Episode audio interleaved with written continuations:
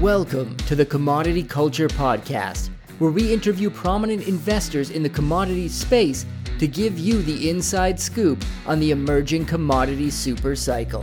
And now, on to the show.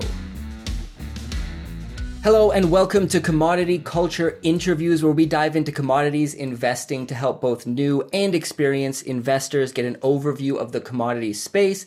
And today we're focusing on agriculture with special guest Jack Gamble, aka Nobody Special. Before we dive into this, standard disclaimer none of what you hear today is financial advice. Don't invest in anything because you heard about it on a YouTube show. So, uh, Jack is the host of the Nobody Special Finance YouTube channel, where he's amassed over 11,000 subscribers, and he touches on the global economy, macroeconomics, and geopolitics as they pertain to the commodities space. Jack, welcome to the show. Thanks, Jesse. I appreciate you having me. It's great to have you on. I'm a big fan of your channel. I think it deserves a lot more subscribers. And uh, I wanted to start off with an introduction uh, on your own journey into investing. You know, I'm, with this program, I'm trying to give an overview for people who might be new to the space. So when it comes to investing in commodities and particularly agriculture, which we're talking about today, well, what got you started and, and how did you get to where you are now? So I knew absolutely nothing about finance until age 20 really. I mean i mean i spent my whole first 20 years in academia in high school elementary school and college and i didn't get the most basic lesson in finance until my brother's graduation ceremony at rowan university in new jersey where i grew up when i was 20 years old my brother was graduating and the commencement speech was given by a guy named ric edelman who some of you may have heard of him. He's the founder of edelman financial engines. You know he was a multi-billion dollar asset manager um, he actually wrote one of these books that's over my shoulder here, The Truth About Money. And his speech was look, you know, you've all been to graduation speeches. Nobody cares what I have to say, but I've got you for 15 minutes. So, what I'm going to do is I'm going to teach you how if you quit smoking, you can become a millionaire. And that was just really caught me off guard. And he spent the next 15 minutes doing the math of compounding interest and how, you know, at the time a pack of cigarettes was like $4 a pack and if you put four dollars a day instead of into your lungs and causing bad health, if you were to put it into an IRA or an index fund that tracks the S and P 500, by the time you retire, that'll be well over a million dollars. And I was just like, wow, this guy just pitched the stock market instead of telling me follow my dreams and my hopes and the future is now and all that other standard commencement speech garbage. So, and really, I was amazed because at the age of 20, that was the only financial education I had ever received, and that just speaks volumes about the state of our education system. Um, so that was the start of my finance journey. And then I, I guess I got my first taste of commodities really in 2020 um, with everything that started with the pandemic. And I had kind of sniffed out that there was some turmoil coming in the markets in the months leading up to the pandemic after the repo madness situation. And then when I saw the response to the pandemic was going to be money printing, I said, well, I'm going into gold and silver now. Like, forget it. If they're going to print trillions of dollars, and uh, that was my first taste of the commodity space. And then the ensuing madness of silver squeeze movement and everything after that, I, I was hooked at that point. Interesting. So, when it comes to investing in commodities, from your perspective, when we're talking about agriculture in particular, you know, there's a lot of different spaces. There's precious metals, there's energy, whether you're talking about uranium, oil and gas, etc. When it comes to agriculture, what's your experience specifically there, and how do you feel that it differs from other commodities? So there's two differences that, in my limited experience, I found with agricultural commodities. Uh, the first one is that no matter how good your thesis might be or how good your DD is, your research, Mother Nature can come in and throw a monkey wrench into your plan at any moment, right? At, at any time, you can get a drought all of a sudden limits your supply, or you could get a bumper crop in some country that just floods the market with supply. So you can do all the supply and demand research and market analysis and everything, and then Mother Nature can just come in and ruin it at any time. So you have to you have to be aware that that's out there. That's a factor that doesn't really affect the other spaces so much. I mean, you could always have a hurricane that hits the Gulf and affects oil prices, but that's an extreme example. With with food commodities and agriculture, it's it's magnified in that sector. And the other big difference, and this is the main one I think, is that food demand is inelastic. Um, with with other commodities, say oil right now, we're all living through higher gasoline prices worldwide, so we're driving less, right? The higher gasoline prices go, we're carpooling more, we're planning our trips a little better, we're not just getting in the car and going. It's part of our calculus. So you have this demand destruction that's going on in energy markets right now as prices rise, is driving less consumption. You don't get that with food, right? When, when times are tough, people got to eat. When times are good, people got to eat. It doesn't change based on prices. So because that demand is inelastic, the, the price swings can actually get more violent if this if the supply chain is not managed very well. And unfortunately, you know, the key word they're violent. I, I see that's kind of where things are going with this food situation right now. Because when it gets too expensive to eat, people don't eat less, people get angry. And that's a bad recipe for global civil unrest. Yeah, we'll dive into that aspect of it a little more later. Uh, and I'd like to touch individually on some of the commodities within the agricultural space now. Uh, and of course, the war between Russia and Ukraine's pretty, put a pretty big spotlight on wheat, seeing as Ukraine, I believe, is the fifth largest exporter in the world of, of grain, and Russia's the first. And, you know, there's a lot of tariffs and, and sanctions happening to them uh, as well from countries around the world. So, how do you think the war in Ukraine specifically, and it will affect the wheat industry, and maybe give us an overview of it in general a little bit as well. So, obviously, I mean, wheat ran like crazy in the opening days of the war, more so than any of the other agriculture commodities. It's come back down a little bit, but I, I don't think that story is over. Um, as far as you've had the immediate price spike, but beyond the immediate price spike, there's questions now: Is the spring planting season going to happen in Ukraine? Right? You, you can't plant your field if there's tanks sitting there shooting at you. Um, so the the echo effects of this are going to last for a while, um, probably for a year or two. Um, the other thing, you know, the grain that's already been grown, the grain that's in silos in Ukraine, it's it's not getting out of the Black Sea, so it's it's not going to get to market. So you you've had the market has lost one of its main sources of supply. That's going to drive more of that demand over into the U.S. and Canada, some of the other wheat exporting countries where you're going to have more people competing for the same supply. So it's going to drive prices up. And I've been saying on my channel a lot that most of the casualties from this conflict are not going to be in Eastern Europe. They're not going to be in Ukraine and Russia. They're going to be in Africa because Africa gets 50% of its wheat from Russia and Ukraine. And I don't know that the Russian supply has really been that affected, but the sanctions will make it harder for that supply to reach Africa. And in Africa, you do have a lot of people that already during good times are living, you know, within arm's reach of starvation. It's very food insecure. So a minor disruption in global food supply has huge ramifications in that part of the world. And I, I think that's where most of the humanitarian effects of this conflict, believe it or not, that it's not going to be on the battlefield. I think it's going to be in Africa. Now, natural gas is also something that has come into question recently, natural gas supplies, because Russia supplies so much natural gas to the rest of Europe, including, you know, a lot of parts in Eastern Europe get, I believe, 99% of their natural gas supplies from Russia. So, from an energy perspective, that's a little bit alarming. But what a lot of people don't know is the, the role that natural gas plays in the production of fertilizer and how that could potentially put fertilizer um, in you know a precarious position. So could you talk about that and where you see the fertilizer sector in general at the moment?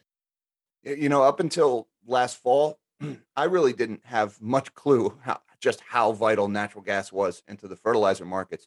I was doing some research uh, into a potential video because I saw that the Chinese were restricting some of their energy exports, that there was some flooding in northern China. It was affecting their energy markets. And that had indirectly led to a lot of zinc smelters in Europe shutting down because zinc smelting requires so much energy. While I was researching that, a lot of those articles also mentioned that some ammonia plants had shut down. Now, again, I, was totally agriculture ignorant at the time. So I'm thinking, well, fewer ammonia plants, what? I guess there's going to be less Mop and Glo sold. Like, that's not. But I did a little bit of digging instead. And then I realized, oh my God, ammonia, that's fertilizer. That's next year's food. Well, that's big. That's important and you know we already have this inflation thing going on so i started digging into that a little bit more and within a couple of minutes i just remember just saying oh my god this is huge. This is the biggest story next year. It's happening already and people don't see it yet. Um, because natural gas besides chemically you know you take the carbon and the hydrogen from natural gas and you mix in some nitrogen from the atmosphere and that's how you get ammonia which i think is nh3 is the uh, the formula for ammonia And that is the main ingredient in nitrogen fertilizer. And not just a little bit. I mean, nitrogen fertilizer, that is literally the, the molecules you're going to eat next year, right? The fertilizer goes in the ground It eventually goes into the plants and into the food that you eat. And you know, I started, I've been doing a little bit of reading just since the fall. You know, the average nitrogen or the average ammonia price was about $300 a ton through the last decade. And right now it's over $1,600 a ton. So that's quadrupling, more than a quadrupling of the price of fertilizer. Now put yourself in the position of a farmer. He's already got his higher fuel prices that he's dealing with. He's already got his supply chain. It's hard for him to get parts for his tractors. His labor is getting more expensive as people demand higher wages. Farmers are getting squeezed from every direction, right? So we're not just going to get higher food prices that leads to more food growing because actually we're incentivizing farmers now to grow a little bit less. Because farmers are now you know they they put three or four fertilizer applications and you have you get this diminishing return. The first fertilizer application gets you the most yield the second gets you a little less. Well that last application in corn for example you may only get an extra four or five bushels per acre out of your corn crop if you do that last fertilizer application. Well now with the price quadrupling those four or five bushels per acre are no longer worth the cost of that fertilizer so farmers are going to use less fertilizer that means crop yields are going to drop so not only are we dealing with the situation we have right now with the inflation and the rising costs, but we're looking at restricted supply in the future because of this fertilizer situation. And that is not yet baked into the food price situation. You've done some interesting videos on your channel surrounding corn, which I found very enlightening. Could you give us an overview of the corn market now as well and, and what's going on there? So I, I, focused on corn with the fertilizer story mainly because corn is one of the most fertilizer intensive crops. It corn cannot extract any nitrogen from the atmosphere like soybeans can. Corn gets all of its nitrogen from the ground. So when I read the fertilizer story, I zeroed in on corn because that's the most vulnerable to fertilizer price swings. Um, now, when you research into corn, corn is the biggest crop in the U.S. I mean, by far, you can drive from Pennsylvania to Nebraska and see nothing but corn the whole way there. Um, about 40% of all corn grown in the US actually has nothing to do with food. It goes into fuel in the form of ethanol. So the higher energy prices that we're seeing is also going to drive up the price of corn because we're going to see more demand pulled in the ethanol markets. Now, I'm not personally a very big fan of corn used for ethanol. I don't, I, I think it's better, the corn is better used on keeping food prices lower.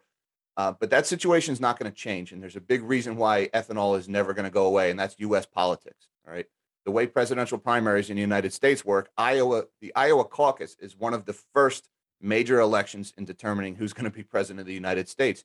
And every politician at every level in the United States political system has dreams of one day winning the Iowa caucus. And so nobody is going to be that politician who steps up and say, I think ethanol subsidies are a bad idea because they are a terrible idea. They haven't really delivered on the promise that they, they've made. But the first politician to stand up and say that automatically loses the Iowa caucus. And so that 40% of corn demand going into ethanol is not going to go anywhere without a major shift in the way politics is done in the US. So don't hold your breath on that. About another 36% of corn goes into animal feed. So you might be sitting here saying, "Oh, corn prices are going to go up." Well, I don't eat much corn. That's no big no big deal. Well, if you eat chicken or if you eat beef or if you eat pork, you eat corn because that's what we feed to the animals. Um, that's more than a third, more than a third of it. And then the remaining 24% is broken up into a mix of industrial applications. I mean, cornstarch is used in the manufacture of batteries. Uh, high, fru- high fructose corn syrup is a big one. You know, has negative, a lot of negative health effects for people. So I don't think anybody's going to be too worried about that. But it's used in a lot of things. I mean, corn is everywhere. About 80% of the products in the supermarket have corn in some shape or another in them. So this all seems like a perfect storm is brewing in a way for food shortages. Where do you see things going in the end? And do you think it will push things more towards local food production, you know, moving forward for a lot of these countries? Yeah, I I mean right now organic has been this kind of catchy phrase that's been gaining steam for the last 20 years or so. Um, organic has always come with a pretty hefty price premium attached to it. Well, now as chemical fertilizers get much more expensive, the the arbitrage, the difference between those two is going to slowly fade away. You know, you may see the organic stuff get more expensive as the other stuff comes up, but the gap is going to shrink. And organic may not become this premium product anymore. Organic may become a necessity that we need because we're going to have to do things like natural fertilizers. Um, you're going to see more farmers using manure instead of using chemical fertilizers. Uh, you're going to see a lot of use of cover crops, um, all these different innovative agricultural practices that I think are going to get more attention now, more R and D, because the chemical fertilizer situation is going to get so bad. By necessity, I think we're going to see a lot of innovation in the agricultural space in the coming years. We may even see things, you know, like aquaponics, hydroponics, vertical farming, which right now are these Scientific American article gimmicky things. But the business case for them is now getting stronger as chemical fertilizers go up in price. So there's some good that could come out of that. Unfortunately, none of that is going to be here in time to alleviate what's coming. Not not even close. Uh, I mean, we we live very food insecure as a society. I mean, here in the United States or in some other parts of the world, we have relative food security. But uh, you know, a lot of people, more than a billion people, live within a few days of starvation on a regular basis, and unfortunately, this is going to hit them the hardest. Uh, and another thing, when it gets really expensive to eat, you tend to get a lot of civil and social unrest. Right. The last time food got anywhere near the prices it's at right now was 2011. 2011, we had the Arab Spring. The Arab Spring started when a guy in Tunisia had his food cart confiscated by the government and he gave up hope he had no chance of a better life because inflation was so bad and he couldn't afford to feed his family that the guy set himself on fire as a form of protest. And the next thing you know, we have this cascade of protests and governments collapsing and a civil war that's still raging in Syria right now, all stemming from food prices going higher that caused this one guy that put him over the brink. There's no way to predict something like that.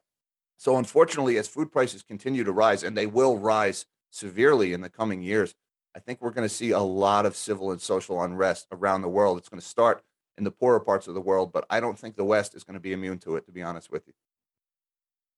So it sounds like bad news, but perhaps a light at the end of the tunnel with organic growing and more, um, you know, homegrown food and uh, more local food production to avoid the issues of supply chain breakdowns, as well as getting your food supplies from other countries, uh, places like Russia, who you've you've sanctioned or or whatever.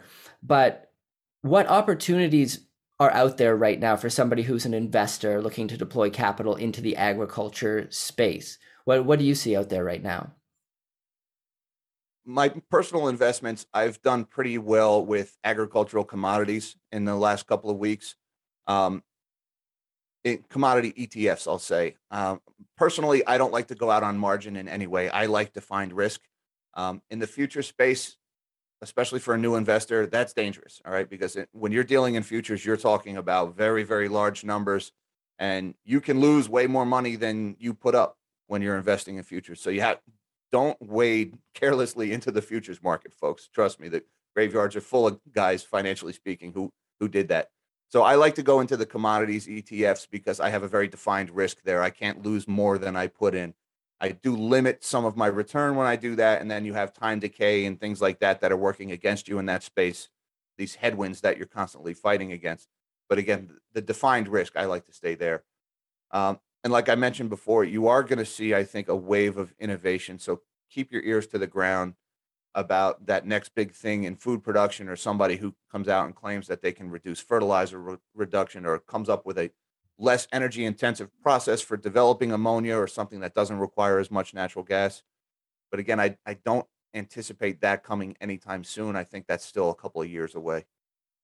So if you were a new investor in the space, um, ETFs you're saying is a is a good idea because you you lower your risk by owning a basket of companies within a particular space. Uh, what about individual stocks? Do you think that's something that if if an investor really wants to take the time and make the effort and dive into it, that that's something that's worth looking at, or, or would you say to to be less risky overall? Individual stocks isn't necessarily less risky. You do have to do more research when when you invest in an individual stock you need to really dig into that particular company. You need to know who the CEO is. You need to know what his background is, right? What happened to the last company he ran or the company after that. Um, you need to look at the quarterly reports. You got to open up the financials. You got to listen to the conference calls. There's, there's a lot of DD, a lot of time in order to do a real research that you owe it to yourself to do before you put your money into a company. And that can eat up a lot of hours. All right. With an ETF, my personal I, I call it passive aggressive investing because you can cast a wider net. Now you do have to open up the ETF and look at the companies that are in there, but you don't have to do that deep dive into every single one of those companies because one of those companies could take a big hit if the CEO gets caught up in some scandal or something, and it's not going to drag down the whole ETF unless that one company is 50% of the ETF. Um, so it it allows you to invest in a macroeconomic trend without doing this deep dive into every single one of those companies, and that's that's why I like that strategy. And what about geographic diversification? Do you think that's an important thing to maybe hold an ETF that has companies in a few different countries, something international as well as something local? Absolutely. Um, you have to know where these companies are. Um, you know, right now, South America is relatively stable. You have a, it's an agricultural hub. You've got Brazil and Argentina are two of the biggest food exporting countries in the world. So, agricultural companies centered in that part of the world, you don't have the geopolitical risk down there that you have in Eastern Europe um, agriculture companies here in the states a little bit more secure. Um, the one thing I was looking at a couple of silver ETFs recently, silver mining ETFs. I know it's not agricultural, um, but just to uh, reinforce your point about geography, I couldn't figure out why this SIL ETF, this silver miners ETF, was underperforming all the other gold and silver miners ETFs. And then I realized one of their biggest holdings, it was 15% of the of the portfolio, was a Russian mining company that had now been effectively sent to zero because of the sanctions. So you do have to open up these ETFs, see what's in there and where they are, what they are, who they are. So that's interesting you should mention geography because that was just a couple of days ago I ran into that. So are there any specific resources that you yourself refer to when you're looking at companies or ETFs or just the sector in general, whether it be, you know, websites, newsletters, or anything that kind of helps you make decisions? Yeah, uh, there's a few, you know, just in the last few few months that I've been following. Illinois Farm Policy News, that's from the University of Illinois. They do some good research in the agricultural space. Um, AgWeb is a good website that I read a lot, and uh, DTN Progressive Farmer has been particularly good with some of their coverage of the fertilizer story with the breakdowns of the price movements week by week. So I've been following those a lot, and really just get to know some farmers, right? Follow some of these farmer channels on YouTube. If you live in an agricultural area, you know, talk to these guys because most financial press, all right, they're housed in New York and farmers are just these ignorant people in flyover country who need to shut up and grow their food. That's their attitude towards towards agriculture in general, right? So they don't exactly have boots on the ground or have a very good, reliable source of information. So when you see guys on CNBC talking about what's going on with farmers, it's either wrong or it's biased or it's way, way late. All right. So you're not going to get good agricultural news from traditional financial press. You've got to go directly to the source. So get to know a farmer. That really helps. Great advice. And this has been an awesome conversation. I think you gave a great overview of the agriculture sector. So we'll end things here and I'll hand it off to you. Where can people find you online? Is is there anything you want to mention that you think people should know? You can follow my channels, Nobody Special Finance. Um, I've you know I've only been doing this for a couple of months, but I absolutely love doing this. And there's a lot of other channels out there. Get to know financial YouTube. Um, get conflicting points of view. Don't just listen to me or don't just listen to one channel. Find somebody who says the opposite, looking at the same data, and figure out for yourself which is the right course of action because there's a lot of great information out there. Excellent. Well, we will put a link to uh, Nobody Special Finance YouTube channel in the description below. I also very much recommend it. Jack, thank you, and we'll have you back on another day to continue this conversation. Thanks, Jesse. Take care. Commodity Culture is a podcast that covers investing in commodities and natural resources. If you'd like to hear more, be sure to subscribe so you are always alerted of the latest episodes.